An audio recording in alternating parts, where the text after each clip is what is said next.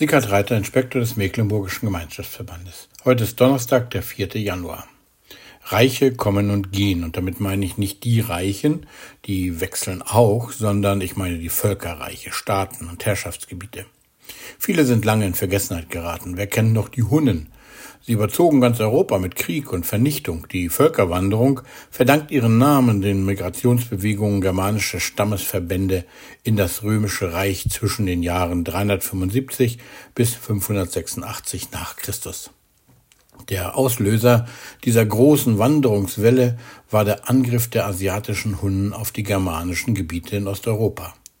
Dort lebende Menschen waren gezwungen abzuwandern und sich neuen Lebensraum im westlich gelegenen römischen Reich zu suchen.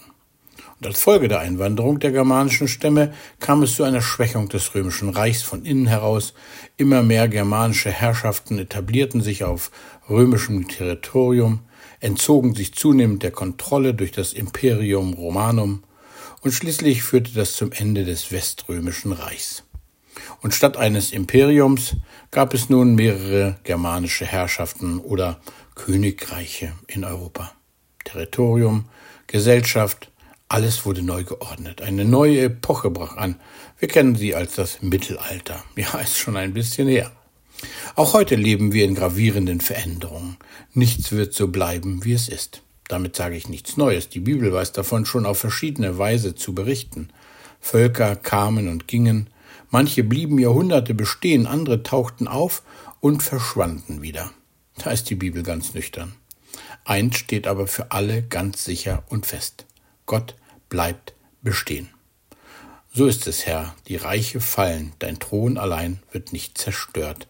So heißt es in dem Vers, der heute zum Losungstext gehört. Und beim Propheten Jesaja, da lesen wir, die Völker werden zu deinem Licht ziehen und die Könige zum Glanz, der über dir aufgeht. Der Vers erinnert uns noch einmal an die Adventszeit, an den, der da kommt, der Herr, er ist gekommen als Kind in der Krippe und er wird auch wiederkommen. Und alle werden ihn sehen und erkennen. Die Könige oder Magier, die beispielhaft für die Völkerwelt stehen, die kamen, um das Kind anzubeten, werden hier genauso angesprochen wie alle Welt, die das Heil Gottes in Jesus erkennen wird. Das ist nun nicht mehr aufzuhalten. Zwar haben wir hier bei uns den Eindruck, als wenn der Glanz des Evangeliums immer mehr verblasst, und das mag sogar stimmen, aber für die Welt stimmt das nicht. 2,2 Milliarden Christen gibt es weltweit mit wachsender Tendenz. Die Völker werden zu deinem Licht ziehen und die Könige zum Glanz, der über dir aufgeht. Denn das Heil kommt von unserem Gott, sonst nirgendwoher.